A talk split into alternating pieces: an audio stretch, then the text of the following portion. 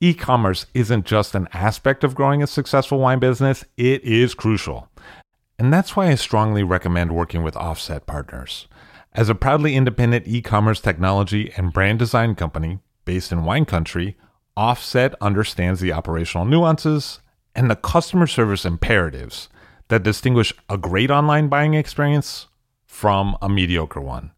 And that's why leading and legendary brands like Saxum, Arnott Roberts, and Kermit Lynch Wine Merchant choose Offset's proprietary commerce technology platform to power their DTC sales.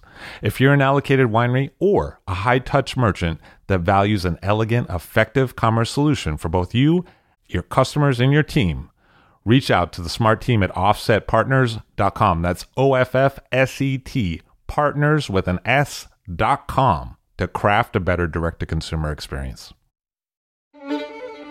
I'll drink to that, where we get behind the scenes of the beverage business. I'm Levi Dalton, I'm Erin Scala. and here's our show today.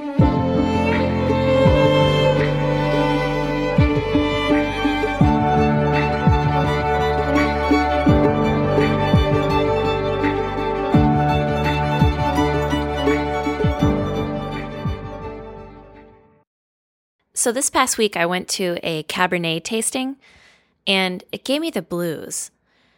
And I think when you get the blues, there's only one way to talk about it. You gotta sing about it.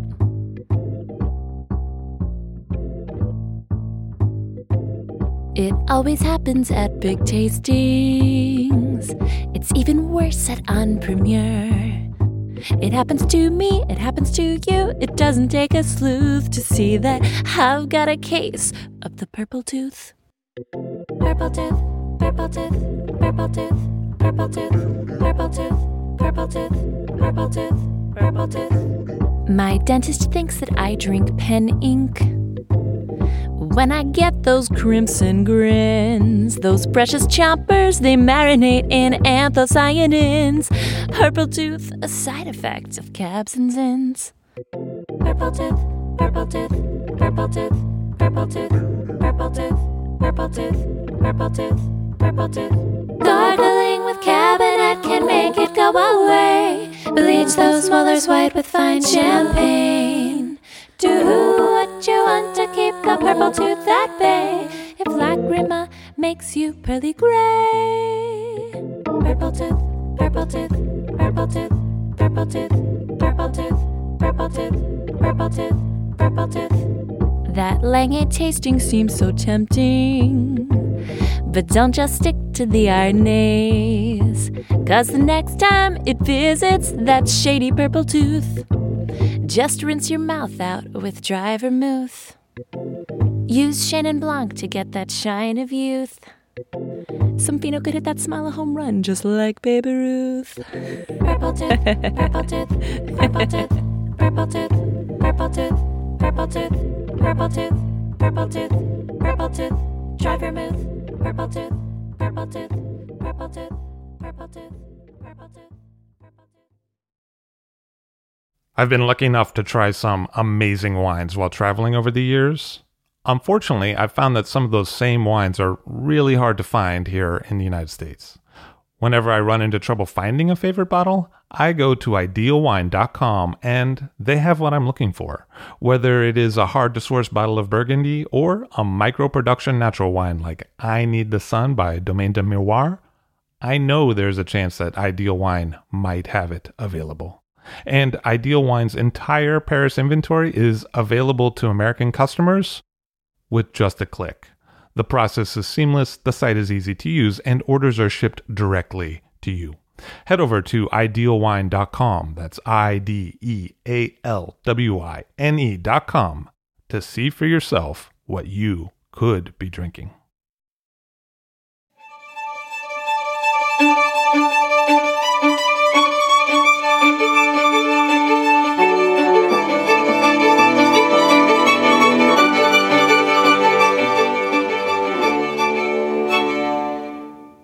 Louis Antoine Luyt.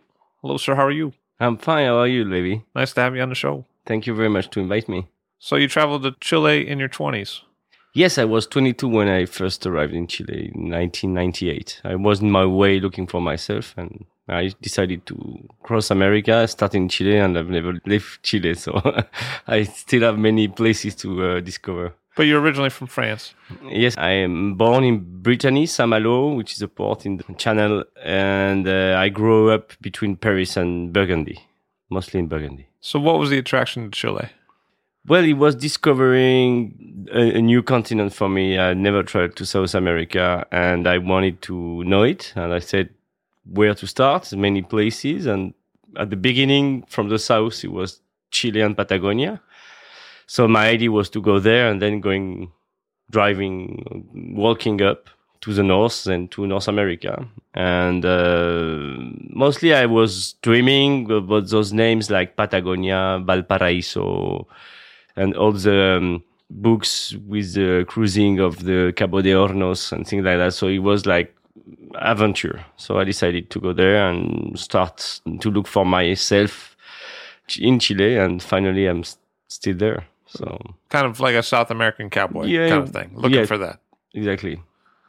And why wine? Where did the wine thing happen? The wine thing starts in my family. In uh, both of my uh, father's and mother's family are were living uh, in the countryside in Toulouse. For my mother's grandmother, she was born in um, Saumur. Half of the family were from there, and um, my father's family is from Burgundy, and well, wines and food were our traditions every day, every Sunday, and uh, we have this accessibility of uh, good providers, and it's a luckiness, no? I grew up with that, and finally, I was studying in a business school, uh, university in France, in Paris. And I had a training period in an English uh, language country. I went to Australia and they gave me the idea to go far away, overseas and uh, also all the time looking for wines to discover. It's a good thing to. It's a good way to discover the places and um peoples and uh, countries and traditions. So. Uh, this relationship between food and wines and uh, make that when I was in Chile, I start to work uh, with a French wine importer in the eight- 90s and he asked me to dispatch to deliveries uh, to do the de- delivery. And um, when i deliver a restaurant and the guy need uh, someone and he contract me and i start to wash the dishes uh, set up the bar set up the tables like all the jobs also the administration and finally start in the kitchen. And he asked me once to help him to do the wine list and uh, we start tasting something like 800 different chilean wines and i was made in 98 that it was all the same something some of our were very very nice. And some of them are were exactly the same with many wood. It was the beginning of this uh, The wood period, yes. The wood age. the wood exactly. It was in 98 yes. And uh, that that's how I, I my first step in the wine things were by the kitchen in a restaurant. Sure.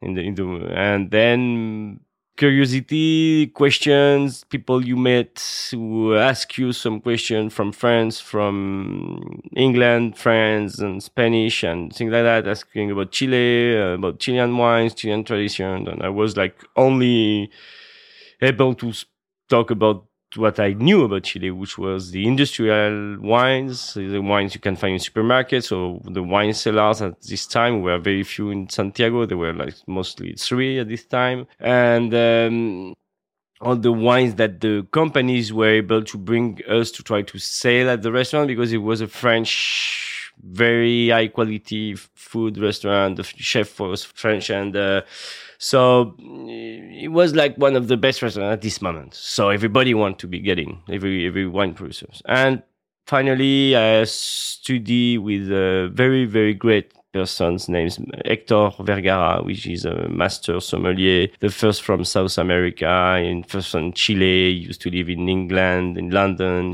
during the dictator of Pinochet, and uh, he left Chile to London, and he was the one who teach me how to taste. And he was one of the best sommelier in uh, Canada in '92. A very, very uh, accessible and sensitive person. And he gave me the first step to taste. What did he tell you? Yes. What did he say when it came to tasting? First of all, shut up.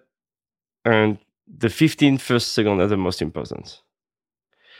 just wrote in a paper what you feel and what your memory told you, and then you leave the you leave the glass and you pass to another wine, and then you come back to the wine and you read your first impression, and then you most of all it was if I give you the way I want you to go in, you're going to get in. If you look forward your experience and to, to build your own experience, you will have the best uh, inspirations. And that was all. So just listen. It was the first time that someone was not like teaching the way to smell the things that he was able to discover in the wines, which if you are not used, it's very difficult. If you have not the nose is used, if you, if you have not training, it's very complicated to find differences between uh, from Wesa, strawberry and raspberry and things like. You say red fruit. so it was was the best taste. It was the best uh, advice I received, I think. And we became very close and uh, then I traveled to France with many questions, and I went to visit some wine producers and things like that in France, asking them why their wines were so different between two producers in the same place, like in Meursault or Céduès in Burgundy, when uh, because it was some friends of my family. So, and they told me because of the terroir. I had this. You went back to France and you started. Yeah, just visiting every every year. I was going back to France. And you had some family friends. Yes, yes. Uh, my first teacher in wines was my father, my grandfather, and also my father was a customer of producer in Champagne, Chartogne-Taillet. And also a friend of Michel Couvreur, the whiskey producer in Burgundy, and uh, was going very every each month, mostly to visit Couvreur and to listen his story about whiskey, wines, like an open encyclopedia. And he was very kind with me. Always he leave me watching on him working in his cellar. So that was the first experience. Also, my father was a critics gastronomic in the 60s. He was an editor, so he was always close to the food and gastronomy and wines. He was all the time buying wines. And when I was 16, we were drinking his cellar as crazy. And now we, have nothing to drink of this, this time, but it was our education, I think, that uh, we, we were very lucky to have good cellar in, uh, at home. So you did a couple vintages in Burgundy, a few actually. Yes, I did. I did in uh, 99, the first I've done in Chile also, but I, so, I went to France for the summer and I stayed to, in France a month and I helped a guy in uh, Isela, in Océ And then I've done it in 2000 and 2001 again, few weeks. But it was, there was just an end I was giving. I was not very sure that I was able or in the mood of making wines at all. That it bonds with those experiences, but it was not my just a dream. It was because I um I was uh, always confronted with some people who were saying that to do wines you have to study a lot, you have to an analog, and then some people told me no, you need uh, you need humility and you need work and uh, listening and watching and experience. So that's why I came back from Chile in 2001 to 2002 to go to France and see if I was able, if I would like to be a wine producer. Only it was a, an idea, a very romantic idea for me. Ah, I'd be a wine producer, but it was I don't have I don't have any knowledge about that. So um, that's when I came back to France and I decided to first learn how to prune. And I have this experience, amazing experience, and this wonderful uh, opportunity that gave me Louis Jadot, but mostly Guillaume de Castelnau, the director of uh, Château des Jacques in Beaujolais. The guy who ran the Beaujolais property for Jadot. Exactly. Exactly. And uh, he gave me the opportunity to prune with his team. And he believed that I was, my volunteer was enough to learn. And uh, after months, he gave me uh, more money for my uh, because he told me that I was very good to to print. So I was very proud because in Burgundy, the producers I've met and asking them to uh, give me the opportunity to learn this to pass a year with them and learn some things. They told me no because they will not be rentable for them. So the all the doors were closed. So I went I went in another place and the contact was the, the movement was good. So my, my, my first experience in Beaujolais, and uh, at this time I did not know anything about what was the natural or not natural wines, which is now I think also more complicated at all to know what it does that mean now 14 years ago it was something easier i think because finally you are traditional uh, industrial and you have the farmers small farmers who were looking for uh, other ways now it, it's uh, there is many big companies who are making natural wines and uh, that makes some limits of the use the possibility to use this this this word finally Well, you know what they say. You know, it used to just be Christ and the Jews, and then later there's all these churches that Exactly. around. You know what I mean? exactly. They- we- we- That's a, that's a kind of good image to describe that. And um, but I was in Morgon and I discovered Beaujolais, and it was a very great experience because I was just with some farmers and people were very accessible to their uh, knowledges and open to give them and to share them. That I, I, opportunities I did not have in Chile because I was not engineer uh, at this time, engineer in enologist. So people don't want to explain to you what. They wanted a trained guy or nothing Yeah. at, in Chile in the yeah, wine industry. Yeah, yeah. They wanted somebody who'd been to school. Yeah, they, so it was closed, you know. And at this time, I did not know anything about what I'm doing now. Finally, I decided to make wines. I, I the, the opportunity was because uh, I met Lapierre in uh, 2002. Mathieu Lapierre. Yes, and I was to study how to w- was the wine thing, but I did not knew if if I will produce some wine. But he told me you have to, you, you can. I mean, you can learn, and uh, if you have good grapes, if you're looking forward, uh, you you're going to set that up. And the opportunity came and decided me that on a trip in Chile, I was traveling there and I discovered very, very, very old vines of mission grapes. They told me whites and red. What were you doing? You were walking around or Uh, I was hike, or- visiting a big company plantations and uh, for Capel, which are producing the pisco. They're one of the brand producing Chilean pisco. Sure, it's like a huge brand of pisco. very big right? and they used to have a winery at this time I see. and uh, i went to visit it and i asked for all grapes that we, we were driving through the different landscape and vineyards in Elqui Valley and things like that and someone told me ah, that's all vines of mission grapes that doesn't serve Just out the window. That's the local junk. Yes, and he asked what that, and so he gave me some explication. I went back to Santiago. I went. He told me that they were in the South Maule, so I went there and I visited the vineyard and I asked the owner. He said, "Me that shit that doesn't serve for anything. It's for bad wines and things like that." And I asked him if he ever tried to make some good wine with this grape. He said me no. Like actually, that he was not the guy who was vinificating this thing because he has no time to lose. right, right, right, right. And uh, two weeks after that, I was flying to France. So it was end of 2001, beginning of 2002. And then I started the studies. And like that. I see. So then you were working the harvest and Exactly. with Casti. And so you developed a friendship with Mathieu Lapierre, who's the son of Marcel Lapierre, Yes. and he encouraged you.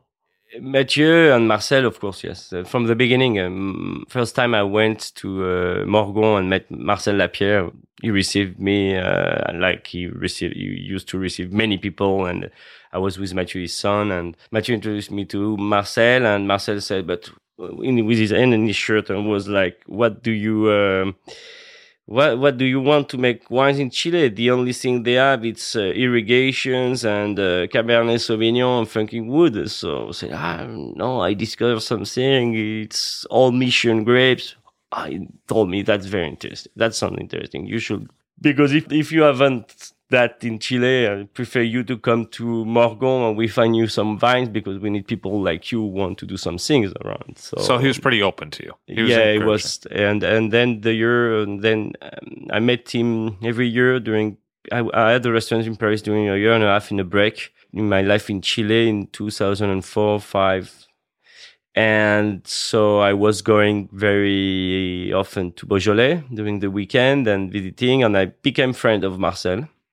I was uh, not making wines at all, and in 2006 I went to Chile for my second harvest and the first with the company we set up Clos Ouvert. The- Collaboration you set up to make wine in Chile. Yes, and I start 2006, 7, 8, 9, 10 harvest with Marcel Lapierre, and that is at the end of the harvest 2010. And then I have two more harvests with the family.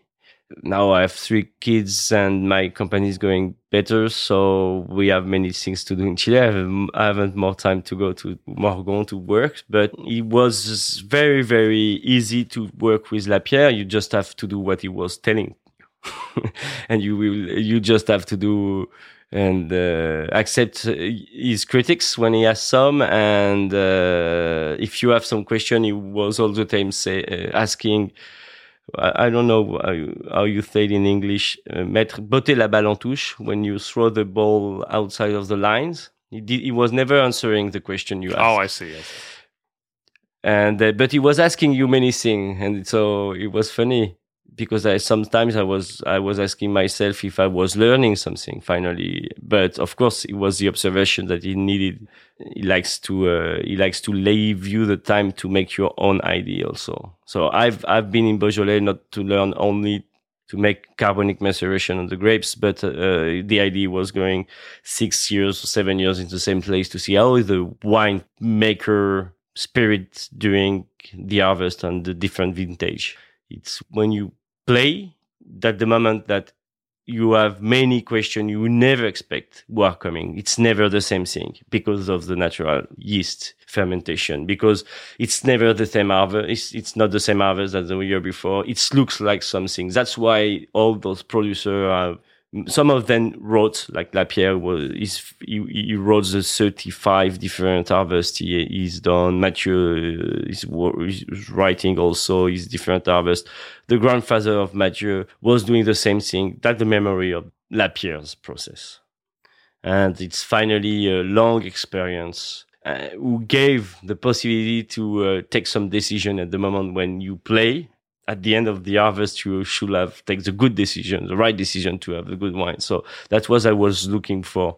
Then uh, we developed a very sensitive and uh, close relationship with Lapierre. He was uh, considering that I was one of his sons. I was considering that he's my father in the wine things, and uh, like he was for many people, uh, many French people who went there and uh, he, he came to Chile in 2008 and uh, he discovered he saw all the vineyards of the, of the vines and things like that and he was very impressed because he he never he never imagined that he can't imagine that some grapes could have 200 300 years old. So it was funny. It was a very good uh, it's a good relationship and they also opened my eyes on many things and also they were a model and they were a motto and uh, they were never they never stopped to help and to uh, so uh, it was i think that the best things i've learned with them uh, is the simplicity and professionalism. That means it's going well for me i can help you and i do it with pleasure and i do it with a result that's professionalism so that's that the way they are and that's uh, the opportunities they give me so. That's what i'm trying to do now in chile to push some producers uh, who have been for seven generations working the same grapes and the same way but they are not making wines anymore because nobody they have no markets and they have no opportunities. I try to share the opportunities i, I get because some people gave them to me, share with me their opportunities. So I have to do the same thing. I mean, it's a circulation. if you uh, make the flu going on, it's, it's easier if than if you keep it for you. But along the way, there was a devastating earthquake in 2010. Yes, uh, yes, it has been uh, a tough experience, but it, it was uh, it's material. Uh, there were some people died, of course, in my neighborhood, and but uh, we mostly lose our car, house, cellar, many things. But it was only material, and we were very, very helped by some French producer, by my family. So, so it, it was an experience. It was a very interesting experience. We set up in four years. It took us to set that up because we have it was easy to make the wines in 2010, even with the mostly not a very good seller, but because there were many energy, energy of the people who came and helped us. And also it was much more difficult to make 2011 and 2012 because uh, that was a period with no returns of the sales because we don't have many things to sell. There was a period where we uh, make some mistakes with the wines and we have some wines were not bottled as as they should have been bottled. We have some wines that we simply not, did not bottle because they were vinegar or so um, it was the two years 11 and 12 were more difficult because when you are all the time uh, working and making and you have no return money return sometimes it makes it uh, difficult so but always have this uh, observation of the people around us who pass through the same moment, same experience some of them who are still complaining and some of them who are not and that was the model we were looking for. Also, we have the earthquake in uh, Japan in 2011. We had an earthquake in Haiti a month before Chile. It was human disasters and things like that. Our was very tough, 8.8 in Richter scale, which is very high. But finally, Chile was quite set up, quite uh, uh, strong to set up with that, to uh, confront uh, the, the reconstruction and things like that. That's the moment that it is behind, and it's it's always a moment I remind as uh, not that that it's not that important. It was money things, but if you, we have the opportunity to work, we have more opportunities. So no, it's I think it's much more complicated as a sensitive producer to confront the uh, uh, how, how you say jealousy Excuse me. Uh, when people wants what you have, Jealousy. jealousy. Excuse me. And or people want to hurt you because you are doing something. We call it haters here. Okay. I have to say that I have to I have some years with this after the earthquake with this feeling of people was not very cool with me. So that was that was hard. That was hard to pass through because you don't understand. You never understand why people are eh, able to finally just make some troubles you never i've never looked to provoke nobody in my way i'm working. I mean i'm i've been respectful for the people i've worked with. I'm more respectful of the people who sell me the the grapes. The year of the earthquake it was the first and most important year to buy grapes after the earthquake. We have lost everything. We received some money to set up our company and to survive but my mentality was I have to buy some grapes, so this money will go to help some other people, you know. And what do they have? They don't have their house; they lost it as I do, but they have their grape. So we have the we have work a year to the for to prepare the harvest. So let's do it. And the year after also, even if I lost some wines, and the year after also, and that make that makes sense. I mean, the mistakes I make, I am responsible for. The earthquake, I'm not responsible for. The jealousy, I'm not responsible for, but it's difficult to say that. To now, it's it provoked that you, I'm more, I'm protecting myself of the people I receive, the people I connect with in Chile and things like that, because you have many people finally just want take you, the producer you're working with, uh, just want to know where you're going, and then after that, they try to do exactly the same what you're doing. I mean, everybody That- wants that- to. That's become a problem for you. No, that was. That Was was, a problem. because also I was in the moment in a period of my life where I was not sure of my decision of making wines because I had, I I was quite sad because of the money things. I passed the, the difficulties, you know, it was like making make my brains feeling I don't know not good, like bad, like sad, like depressed maybe. So no, no, I've I passed through. I think I think the relationship I have with my customers now is closer. I came since I've we, since we we start with Dressner with Dressner, my one importer. uh, two years, four, three years ago, we were working with them, but from France, because at the beginning we were exporting to France to our company, and the French company was re-exporting everywhere. And it was higher price. It was different way. You know, our first market was France. Now I'm working in my way. I'm working with North America, and I'm coming two times a year, and I'm trying to visit most as most as much as I can the customer, and that that helped me to pass through because you look for people who, appreciate uh, you you you meet people who like your job or who have some question or are uh, frank also say there is a problem with your wine.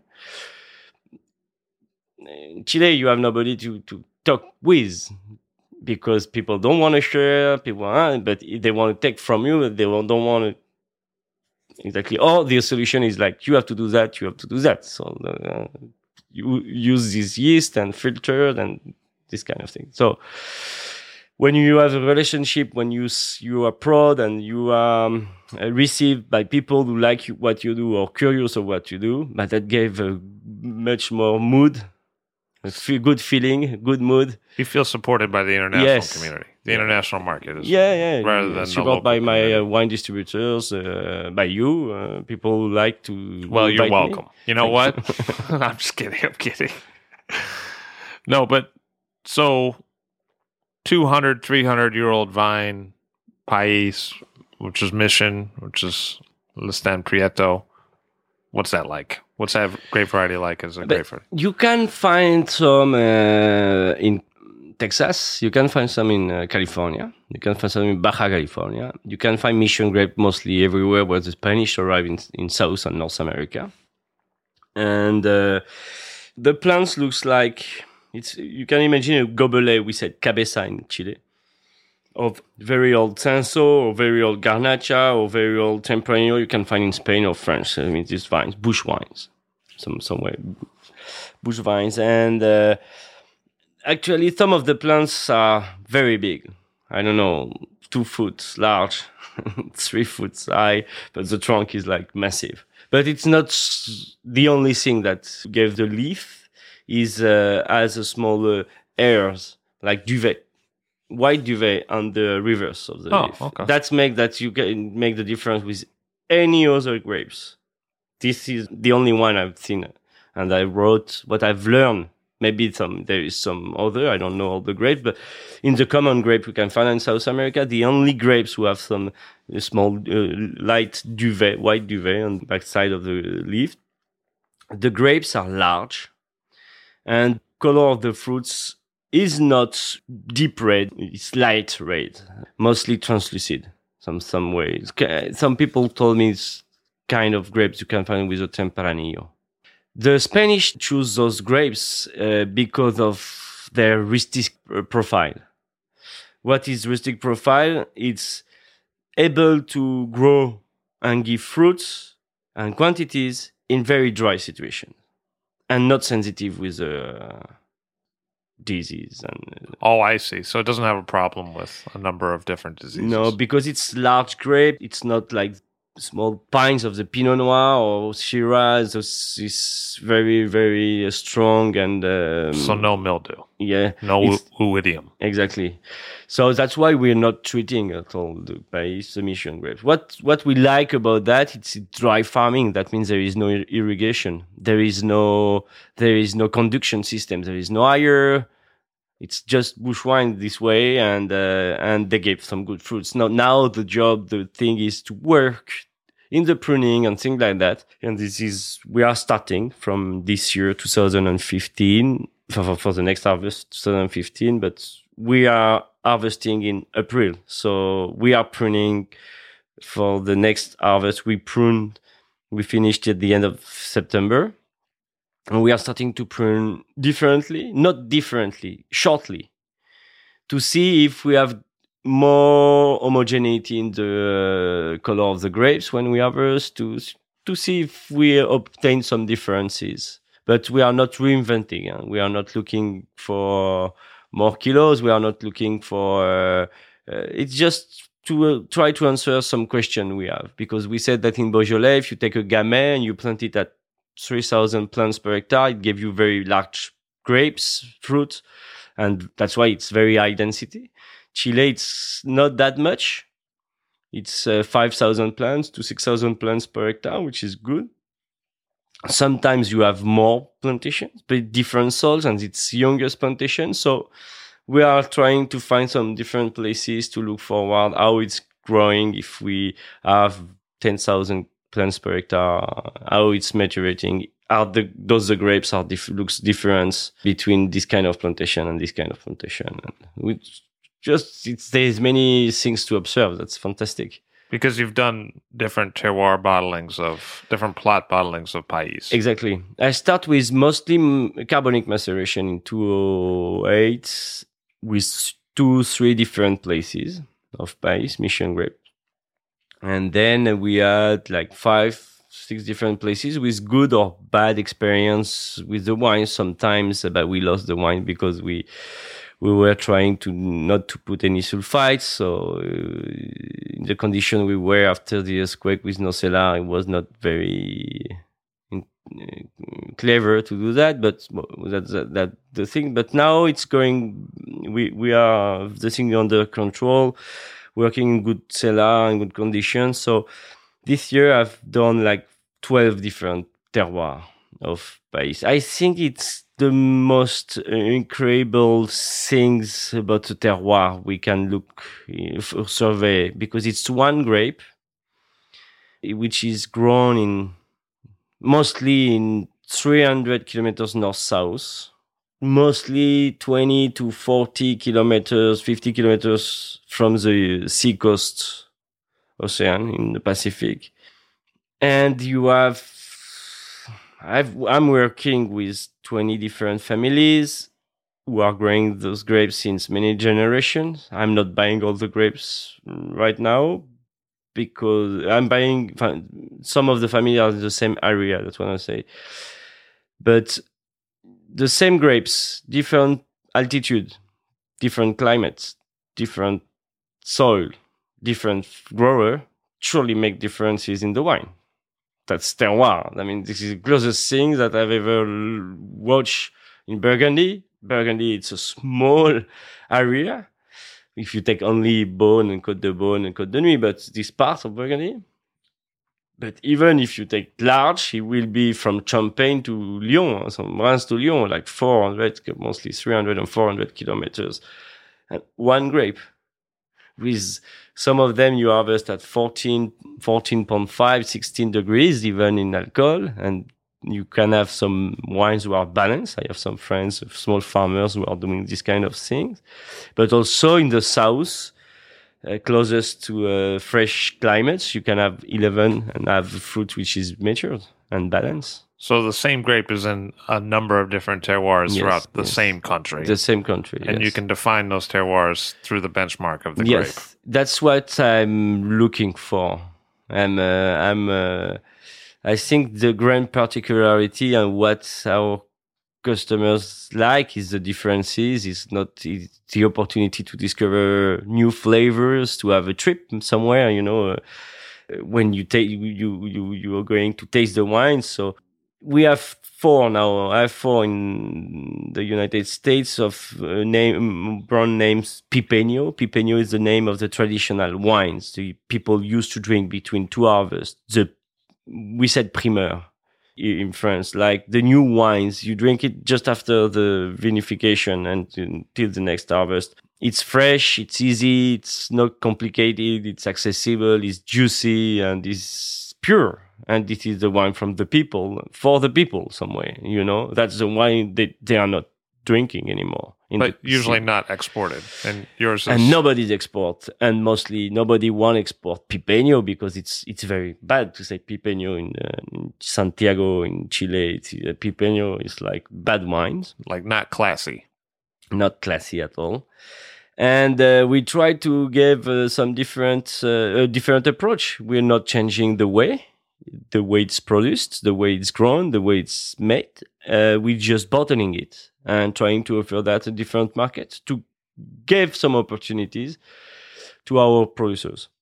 The idea is to push some of the, those producers to become winemakers, some wine growers also, not only producers of grapes, but vignerons maybe like viñateros, some people who are doing the grapes and the wines and have opportunities. That's why I, I'm glad to be here and to talk about that and came here in New York to present the pipeños because there is differences, true differences between Coelemu, Portezuelo, Santa Juana, Coronel de Maule. Not only the alcohol, not only the flavors, everything. So that makes sense, and and it's it's rich to know that you have one thousand different places that you you may you can choose some good grapes and uh, So there's a thousand places, yeah at least and most of the places the wine is not exported. no. So in most of the places they probably drink the local wine.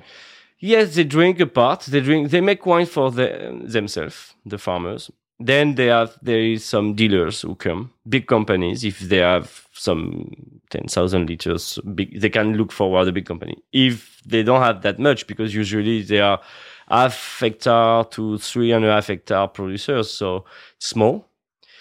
Um, they they used to uh, they are used to deal the wine with local bottlers who transform the pipeño traditional pure with uh, water, sugar, and things like that to make a sweet red to deal in the um, in the city. So Sell in the supermarkets. so they have changed they have changed the tastes of their wines. It's funny now that I, when I gave my wines to taste to some people who accept in Chile, they said, it's, "Oh, it smells like the wine of my grandfather." I "Yeah, but your grandfather should make good wines.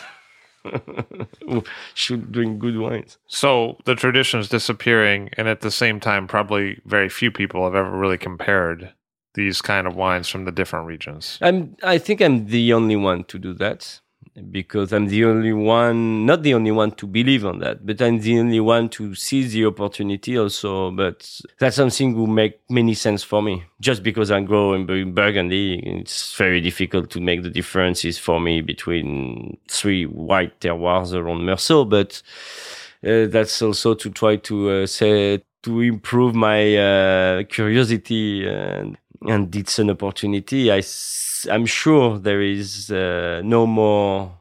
I'm sure that the best grapes who are planted in Chile are the ones who have been planted for two and three and three hundred years, because all the places that they have planted at this time were the places. The the decision of planting was something was took directly from the tradition, Catholic religion traditions, with from the Spanish, from the Cistercian, and things like that. So, so the, the Jesuits arrived in um, Chile with the grapes. They came with the, the, the Cistercian reflection of we plant in this kind of soils, in this kind of exposition, this kind of density, this kind of grape, because for this those reason. And all the plantation you see on the deep soils and things like that are have less than 70 years old or 100 years old. Uh, in, in uh, for the mission grapes, I thought, in the region where we are. So, so they were so they were uh, at, from the beginning, from the beginning, the moment of the plantation, there were a decision was taken to do it there and not here that is not written anywhere. I think I feel it's the way they've done it because I've seen more than 1,000 places with mission grapes, and all the old ones are this kind of profile. Or a big uh, family were there, or a big monastery, or big, uh, and there were some plantation, and there were some division, subdivision, and family. I a guy who is able to say that his family has been grown grapes since 1583. I buy some grapes from him, from planted 440 years ago, and they're still producing. So the root systems are 400 plus years old. Yes, the root system, but you you have to imagine we don't have phylloxera disease, so there is no um, risk from for the roots. Yeah, to explain, now the main part of the world is has the problem of the phylloxera, so you have to craft the Vitis vinifera clone or things like that, Cabernet or, or Pinot Noir or Chardonnay, over the roots who are res- who resist naturally resistant to the phylloxera. In Chile, there is no phylloxera, so the roots still uh, have always been the same for those old mission grapes. And what happened is that the farmers who are working is is filled every year and pruning and and working the um, the years by horse and things like that. The people were looking on their vines, taking care of them. So if they were if they have an opportunity to have a new plants in the line because one were dying, they was making it by marcotage, which you take a stick of the plants and you uh, put it in the You bury it underground, and you create a new vine. and you create a new vine. Also, if on the old plants you have a new growth, a new plants who are coming in, in from the old roots in, inside the line, the guy leaves these plants on the old roots. So it's a new plant. Shortly in two or three years, it need more roots. So it start to regenerate new roots. Born on old roots. And there is something some i said a regeneration of the roots of this root system all the time. So i i was sure because i i was imagining that old vines are very very big developed root system. Yes it is but not that big because also we are in a very very compact soils. So that make complexity and difficult for the roots to go very very far away so there is a way that it survives by themselves. I think that it's possible to have 17 meters of root system if you have not that uh, strong soils, but you also produce more grapes. So I, I think that we have many, many things to survey this old mission grapes. Actually, there, there is four or five different missions, we say. There is the black listan, the listan prieto, we gave mission grapes, Negra Criolla, different names. Listan, uh, you also have Moscatel de Alejandría, is considered as a mission grape, the Pedro Jimenez, and uh, Torontel, Torontel, which is not exactly the same, but are th- those are maybe Chasselas, they say some in some places they also say uh, they also call it Corinta. All these kind of grapes has been introduced by the missionary.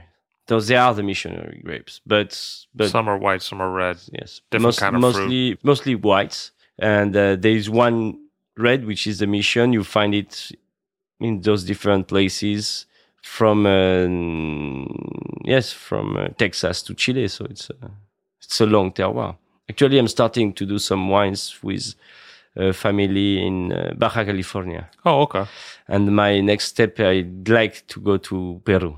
Valle de Ica and the, the place where they have the pisco, and uh, I would love to uh, to try to make some wines over there with mission grapes also. Do you think that a lot of times mission has been used for making pisco? No, but uh, they still they, they, a friend of mine who's been there for the pisco thing told me that uh, in some places they surely use it because they are not making red wines. So, Huh. but nobody told him the answer. And is the farming generally the same, or is it different? I don't know. That's what I want to see. It's the thing I, I've observed in, uh, in Baja California is the same.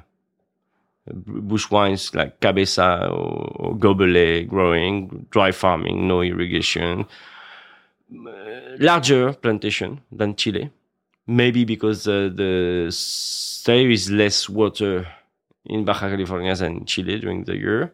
Even if the temperature could be the same, it was like two meters to two meters 50 the distance between each plant in chile it's mostly 120 120 but there in those conditions surely because of the dry condition they, they need more space for each plants So is Pais typically a terroir reflective grape? Is it one of those grapes where you can really see the differences in terroir? Uh, But that's what I feel about the four different uh, Pipeño we have now in around them uh, are truly different. They taste different. So, and, and so apparently, I, I, I have six different the same in the same vinification huh? also uh, uh, which is important because if you have a different vinification for each gra- each wine it's sure that you have differences but for the same kind of vinification you truly truly truly truly and you you, you find the terroir because there is i've been for five years making wines from place, and uh, he's, it's, I've been for five years making wines from a place named Coronel de Maule, and now I have this Pipeño from Coronel de Maule. It's mostly the first good one I bottled because the other one I have problems for the bottling or, but when I was tasting the wine before I make the mistakes, it was truly, you find the terroir of Coronel. He has some herby, uh, people say farming flavors and uh, it's, it's every year the same and it's from the same place. So, from Trequilemu, there is some common thing. From Quenewa, you find them. So, and mostly in Chile, which is different than in France, we or Europe or North America, we don't have this much of influence of climate differences between two years. Mostly, we are harvesting the same week, the same grapes every year, because the climate is different. It's, it's irregular, which is I don't know if it's dream for a wine grower in France or not. I think when I told them that I've never have a problem of maturity, never had a problem of uh, never had a problem, they say eh, I have a problem of that, of that, of that every year. So no, no, there is an expression of terroir, but we are. It's just I've been in the beginning. Eh? Um, it's like new. We're just uh, we just. It's to, to give you an image. It's just like we just harvest the first impression, which is interesting is that many people is now believing in the mission grapes in Chile, the, the Listan Prieto. So there are many people who start to put some mission grapes in their in bottle. So you, there is something will happen who's going to make very interesting the next years because I think, I mean, Concha those big companies, San Pedro, and the other one are bottling mission grape with very high price. High price because they are highest than my wines. I have not, I haven't tasted more wine. expensive than yours. Mean, Yeah, more expensive than, than my wines. And uh, but it's funny because it, all of them wants to be the first. I mean, they're saying um, we are the first to bottle this kind of grape. Well, other people say no, it's Antoine, and I have to say it's not me. The first small uh, yeah, the winery was in Chillán and uh, was exporting also. And uh, also the first organic wine was made with mission grape in 99 by the Cooperativa de Cauquenes, Lomas de Cauquenes. And that's one of the first one I've tasted with make with Pais and it was wonderful. Oh, was that kind of an inspiration benchmark for you? yeah in a way. I've tasted after I start to make some wines. I mean when I first vinify some pays, I was absolutely not sure about the result. So I bring some bottles to France, and that the people in Bordeaux told me that it was it was the most interesting one I have. I was not able to see the differences and the capacity, the good goodness or the luckiness that I have in front of me. I was super perplexed about my wine, and that people who have experience, who smell some differences and flavors, who told me that it was interesting. And I, I have to believe them. I mean, if Jean-Paul Thévenet told you that, if Marcel Lapierre told you that, if uh, Pierre Overnoy told you that, if Philippe Pacalet told you that, and you like the wines they're producing, you say, okay, they have more experience, no? They, they, they, so that's what it was. Um, it was, um, it was a test. It was this, this felice, this, this simplicity, uh, to have some people who told you, yeah, it's interesting your blend, it's interesting your Carignan, it's interesting your Cabernet, but this is very interesting. I've never smelled a wine like that, and that's for that that I started to uh, to, and I'm that's for that also that I want to go because I have those friends who are making Morgon, Chiroubles, Brouilly, Côte de Brouilly, the same grapes, different terroir, different wines, and that's truly what it is fascinating and I have the age. I'm 38. I'm just it's the moment for me to do that. I don't know if it's if you ask me if it's my uh, what I want to do. This kind of difference, no. I would like to find the place with for my. I say, oh, that's the place. That's for, the place. That's I'm the place gonna- for I'm gonna buy Yeah. that place. Three- that place. Those Three are my hectares, Two hectares, and I do the wines, and I'm concentrating myself with this, and I make I do it differently, and and try to su- to make it the best as possible. Yeah, but you're also like the nomadic winemaker, right? Yes. You like traveling around. I, mean, really come like- on. Uh, but yeah, yeah, yeah, of course. Right. I, I don't I enjoy. I enjoy to- to. do No, but the thing I'd like to be not. Uh, that's why I say I want to push some people to do. It's not my grapes. I'm not the owners. I mean, I, I start to buy the grapes from those old farmers because they are old. The wi- the grapes are wonderful, and they have nobody. There is nobody in the family who want to do something. And now there is one of the great news. A guy who said to his grandfather that he want to start to do to work with him because I gave good money to the grandfather for the grapes, and the grandfather now uh, is, is is proud of these grapes. He's proud of the wines he, we are making with, and finally there is money to make some young people start to work with him, and it's it's just and and the guy is an engineer. He works, he study for that. He was in Santiago.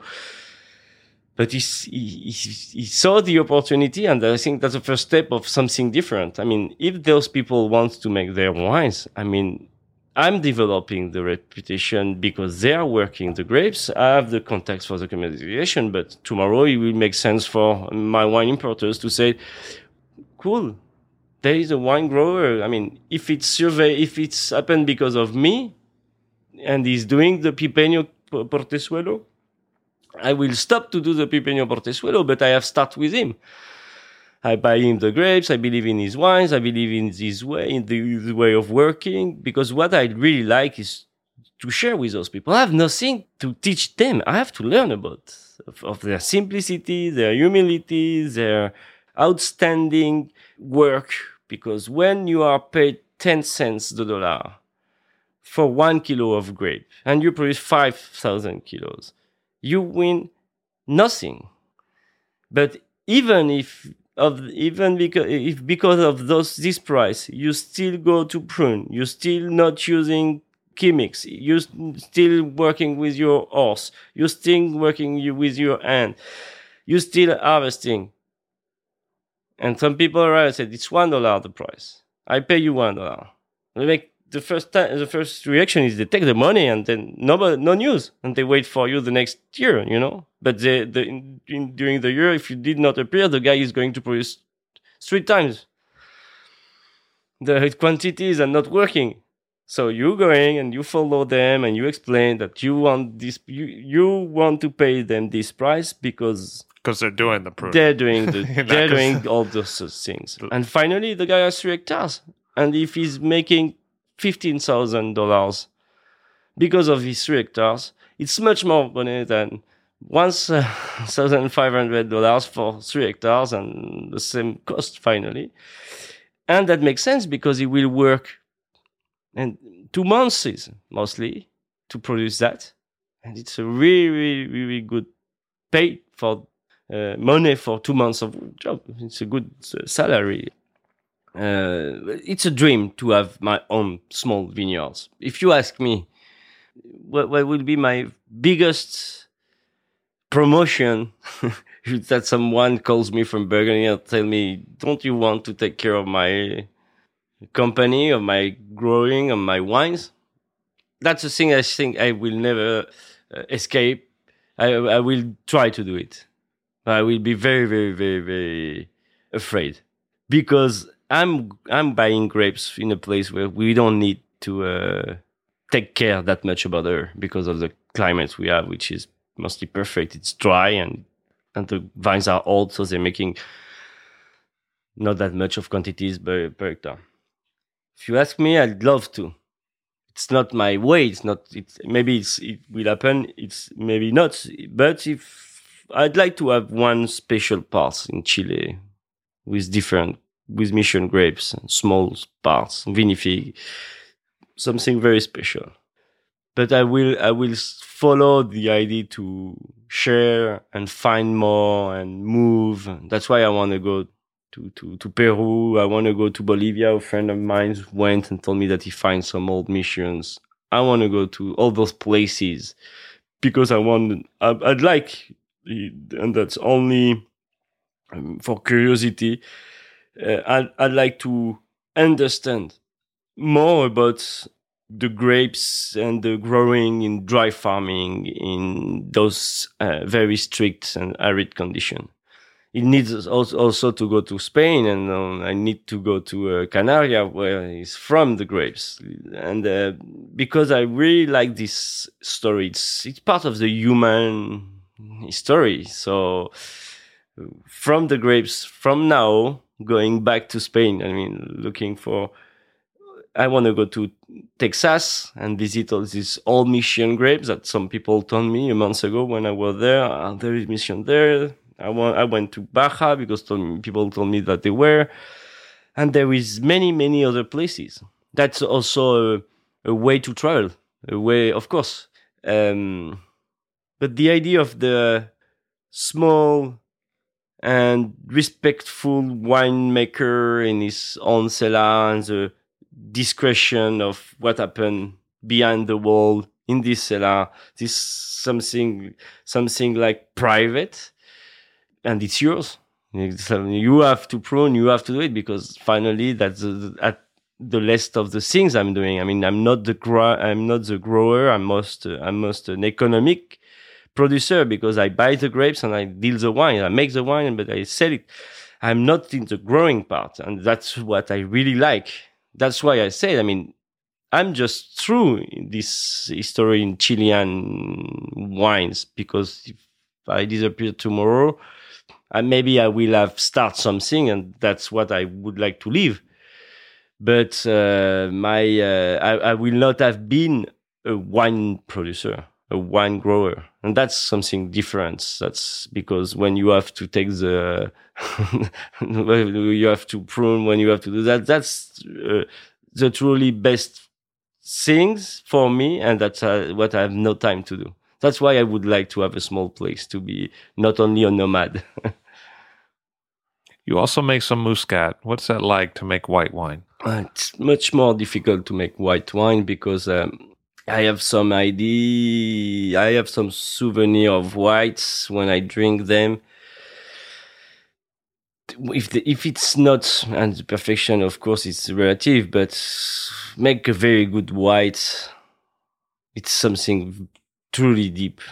I've tried i've some good experience not that bad. Some people told me but it's a good wine even if it doesn't taste as a chardonnay. But it's a good wine so that's a way I've tried with muscat, which is very complicated because it's very flavor. If you pass through the maturity, you have to do something else. If you are over matured, you have to wait maybe to make um, sweet wines. But I'd like to dry whites, so you have to harvest at the moment where the uh, flavors are not dominating all the wine, which is because it's very close. You can, uh, if it's too flavored, it's like kill the pressure, I think. So I've tried, and uh, I think the best way to do as pipeño is a skin maceration, fermentation, but very short. So you don't go to the orange color. I also do maceration, larger maceration, and I have the orange wines. But it's it's a test. I have four thousand bottles of two different wines. I'm going to test the market if the if the wines are accepted but you need more technology. You need more. Yeah, whites need to be very, very, very, very, very precise at the moment of the harvest when you cut the grapes, because uh, if it's too low, if it's too late, uh, you have uh, wines we are who are not well balanced, not deep.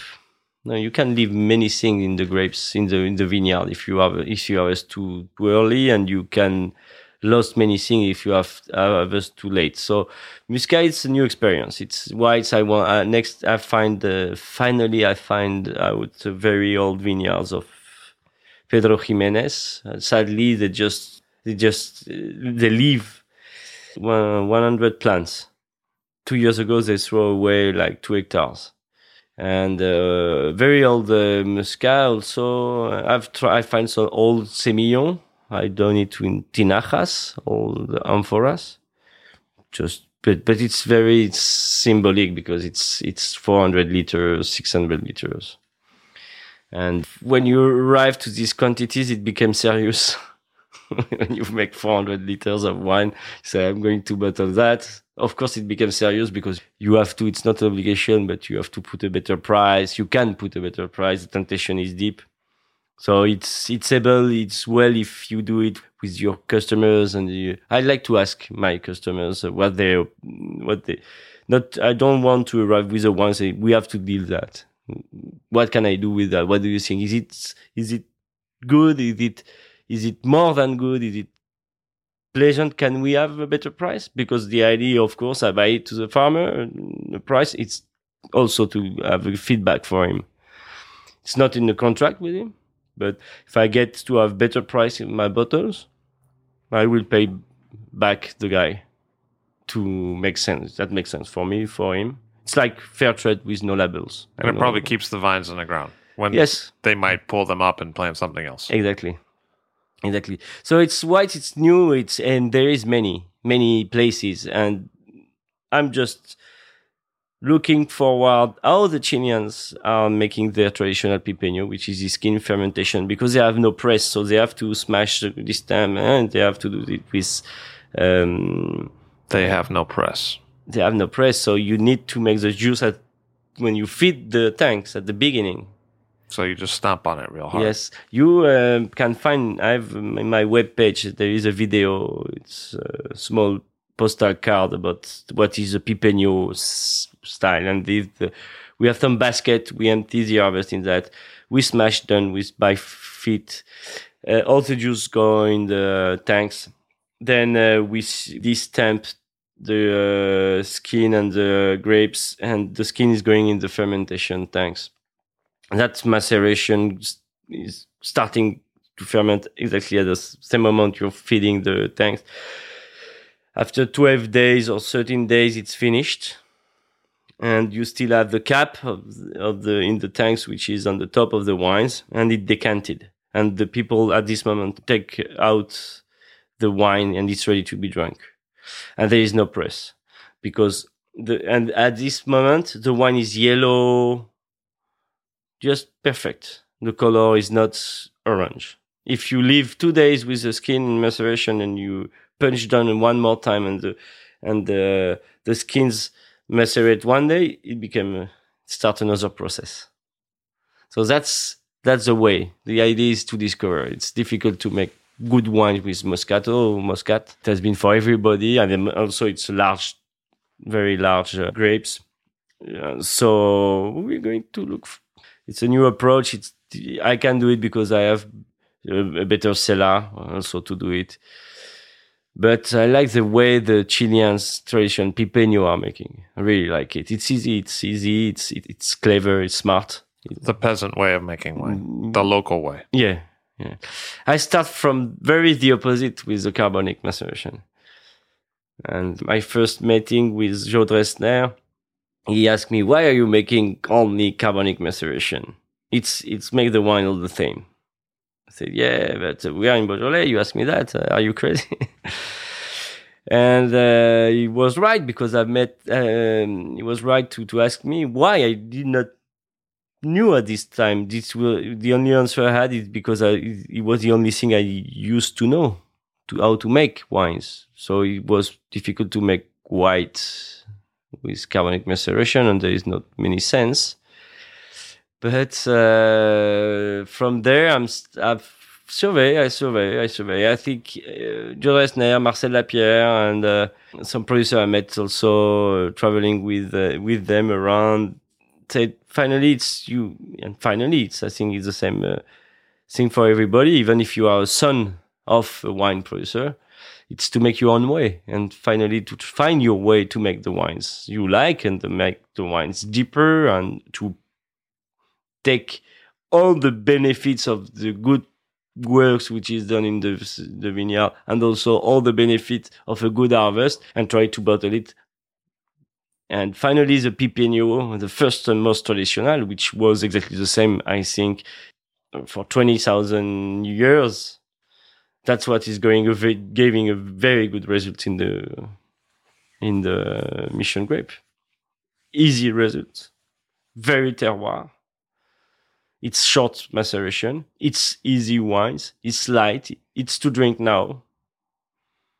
I think that if you are starting different you can build it's very good grapes to make some blends and you have many many varied many way to see it we do some blends and we said at least 30% of the wine is mission grapes so that makes difference with all different blends from everywhere in the world maybe we can go with 70% you can also play with three or four percent. I don't know.